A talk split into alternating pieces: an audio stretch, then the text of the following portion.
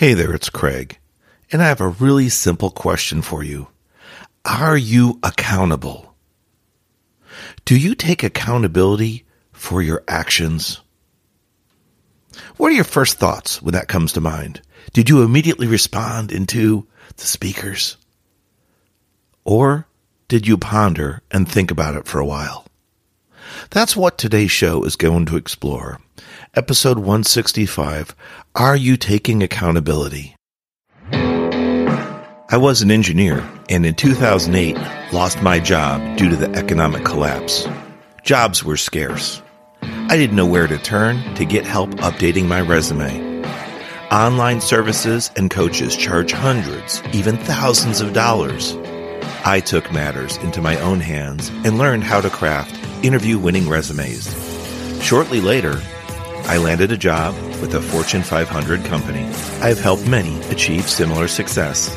Now I share my tips to create interview winning resumes, interviewing excellence, and high performance growth strategies on my podcast, Career Growth Made Easy.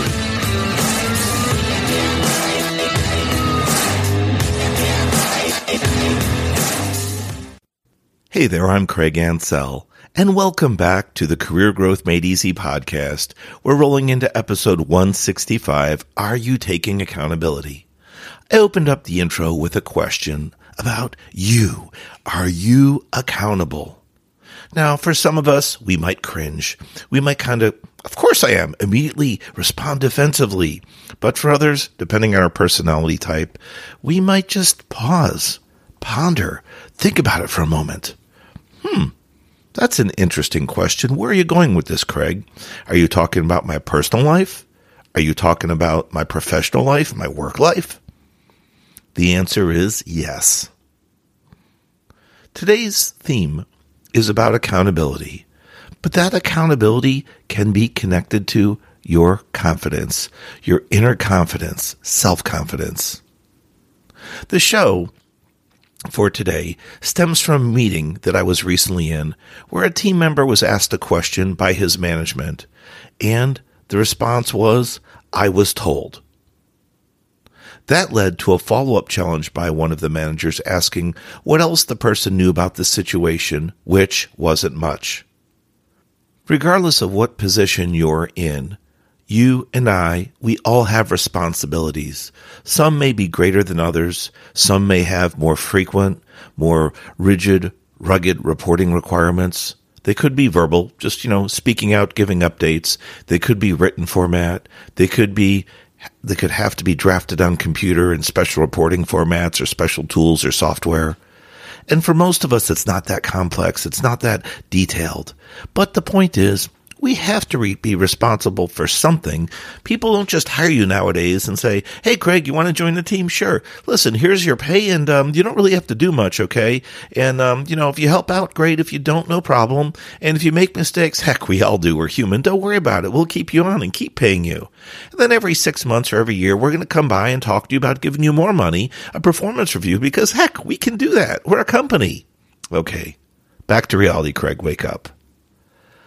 What happened earlier in that example was the phrase that I used when I heard, I was told. Okay. I was told shows that you, in this person, not you, but the person in this case was acting as a reporting function. They were being passive. All they did was pass on information. I was told. I heard. Okay. There wasn't much value being relayed and it was also with a limited amount of data, limited amount of information or status. What's missing here? Back to the topic theme. There certainly wasn't any evidence of ownership or accountability. No inkling of taking action. If you are simply reporting something that you overheard, you saw, you witnessed, that's one thing, kind of like an eyewitness on the news.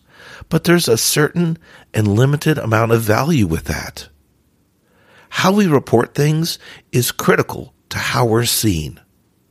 That includes our body language, our word choice, the volume, our vocal inflection, tone, and energy. all these things go into communication. If all we do is receive limited information and run to report it to our team lead, supervisor, or manager, we are not adding much value. It's literally something that could be automated.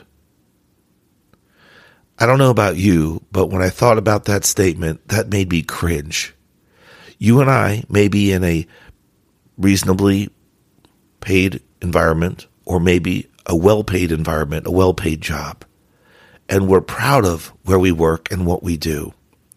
But if occasionally we are asked to give updates, statuses, report out, if you will, and we don't choose the words that we use carefully. Like in this case here, I was told, which is a true statement more than likely by this example given this person. But if we don't choose our words carefully, who else could do our job equally or cringe, worse yet, better? This show, Career Growth Made Easy, is not about instilling fear. It's not about threat management. It, in fact, is about the opposite. It is about looking at your potential growth, making it easy for you to succeed in your current job, the vision for a future job, and if you're a job seeker out there, to help you connect the dots, connect the pieces, put the breadcrumb trail together so that you can find your next job, a job that you're interested in, that's compatible with you, you're compatible with it, and that you're happy with what you're going to be doing. There's an old saying if you find a job you love, you'll never work a day in your life. Back to the theme accountability. This is a case where somebody was reporting out a status update or a project update. But you could easily change this to be in any line of work and you're just responding to a team lead, a supervisor, a manager's request for information. And it's really about how you respond with all those body language features I told you about earlier, but also the word choice, which is always critical. I have a friend whose father used to say, you are what you report. Let me say that again. You are what you report. So, taking into account all the things I talked about with body language and word choice, people, potentially your management team that you work for, do analyze you and do have opinions about your work performance based on how you report out. Now, it doesn't have to be a complex report like I mentioned. It could simply be responding to questions. When something happens, do you come running to your supervisor or manager and let them know that a problem occurred? In some situations, depending on your responsibility, that is the right thing to do. Don't get me wrong. But if you're in a little bit more of a leadership role or expected to take some responsibility, some accountability for what you or your team is doing, do you bring your supervisor or manager problems? Or do you report the problem and bring potential solutions or recovery plans? Again, it differs with what role you play, but this the, the point of today's show with accountability is to get you thinking about how you view things. When you have a flat tire on your vehicle, for example, do you just pull over, give up, and kind of beat the steering wheel senselessly and you're upset because you're going to be late to your school, late to your work, late to your appointment? Or do you pull over and think of a plan, a recovery plan? Call a tow truck, call, I don't know, a service like AAA, check and see if you have a spare tire in your vehicle and a jack. Are you near a gas station or service center? Could potentially get some local help. The point being, there's options to the way we see things and react to things, as well as to the way we report. Many years ago, during an intense multi year project I worked on, I had a lot of late nights and a lot of weekend support for this project. My manager asked me if I was managing my project or it was managing me. It still makes me cringe just a little when I say that statement. Was I managing my project or was it managing me? I guess my body language was less than positive. If this was a storytelling episode, I'd let you know you should handle things internally but to not always display them externally, at least not all the time. So, working those hours, like I've talked about in prior shows, those extended hours, coming in early, staying late, can be applauded. You're a hard worker, you're dedicated, you're dependable.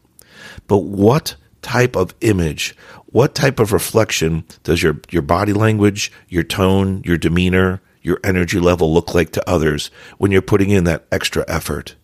And when you're asked to report out or respond to a question, what does that sentence, what does that statement look like? For example, when you receive information, what do you regularly do with it? Do you sit on it and wait until later to report it out? Do you follow up immediately or maybe at the end of the day or end of the week, depending on the severity? How do you determine the level of urgency with that information? Also, are you empowered in your job to make decisions or to provide support in cases where it's a critical nature? Ultimately, you need to understand your job and know your role, the role that you play, and what is expected from you. What is expected from you by your coworkers and by your manager and your company.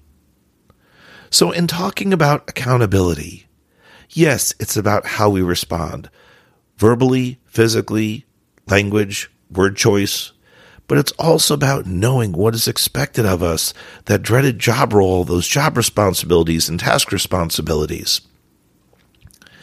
In the recent show 164, I talked about knowing how much you're worth. And part of that is knowing how to react, how to respond in certain situations because you know what your job role is. So that's a great connector show to this. It's a great connector complementary show. And also, I had an earlier show, 131, and it was called Own the Issue, Not the Excuse. I bring that up as we begin to close today's show because talking about accountability are the first words out of your mouth when something goes wrong or when something goes differently than planned an excuse? If you're not speaking the response when you write it and update someone by text or by email, hey, I'm sorry to inform you that. Or, it wasn't my fault, but I wasn't working on this project, but I heard. The other day, our team was looking at something and this happened. They told me that. Now, some of those statements are fact based and truth based statements, but how could you change any of those statements to show responsibility, accountability, and maybe showing a little bit boost of confidence when you respond? You could start off with a statement. The following situation has occurred. Our team members are safe and we are working to remedy the situation by the following three bullets. And then you explain what those are. If it's, you know, something got spilled, some type of chemical in the uh, grocery store or in the supermarket, you talk about putting some cones down to alert people to the spill. You immediately go and get a mop bucket. Maybe you ask a team member to stand by while they watch the area to uh, alert customers to the safety or to the hazard, uh, to the issue. If it's something else more complex and you're working out in the service industry and there's a dangerous situation, stay around, alert someone, contact a supervisor or leader and tell them what you've observed and what you're working or attempting to do. The point being is that if we're just reporting mechanisms, you are what you report, we don't always provide a lot of value. Now, in some roles, like I say, that is important. That is your job. Do it, do it well. But if we are asked to do more, we are challenged or tasked with more responsibility and more accountability. This is where I hope this show helps you think about the way you look at things, think about the way you observe, and think about the way you respond when you're questioned or asked to report out. Knowing that statement earlier from a friend's father, you are what you report. You're technically reporting all the time, whether it's in a formal review or just answering questions or giving updates. So, with that, that accountability, use confidence, stand up straight, look people in the eye if you're capable, sound confident you report out, after giving that status update, potentially, again, if it's in your wheelhouse, if it's in your role, give potential solutions, potential resolution ideas. Even if you have to get your uh, resolutions approved by a supervisor or a manager or higher up in the organization, at least you've brought potential solutions. Even if your management team doesn't go with any of your ideas, they'll at least see you're giving them the status update, the problem, the concern, the challenge at hand, and you're thinking outside the box to recover and improve the situation. If you're in an environment where you draw a blank and you're not sure just other than to report the status, report the problem, or the update, I get it, especially if you're early on in your career, maybe in one of your first jobs, or heck, applying for your first job. What can you do? Well, besides continuing to subscribe and listen to this show, which I very much appreciate, what you can do in your individual environments is report out the problem, the challenge, the situation, and see what others do about that your manager, your team leader, what responses, what solutions are they going to provide you? What have you seen others do in these situations? That way, you get to start to think about and decide which way do I want to approach this in the future? Did I like the way that employee A was treated and responded to a certain situation? Or did I like the way employee B solved the problem without potentially engaging a supervisor, team lead, or manager? They resolved it on their own because it wasn't a critical matter. Opening up your eyes to your environment and learning and processing will help you grow in the future, and you can be on the path to thinking about how you take accountability to the next step. I have been your host, Craig Ansell. Thank you so much for listening to another episode of Career Growth Made Easy. We're closing episode 165. Are you taking accountability?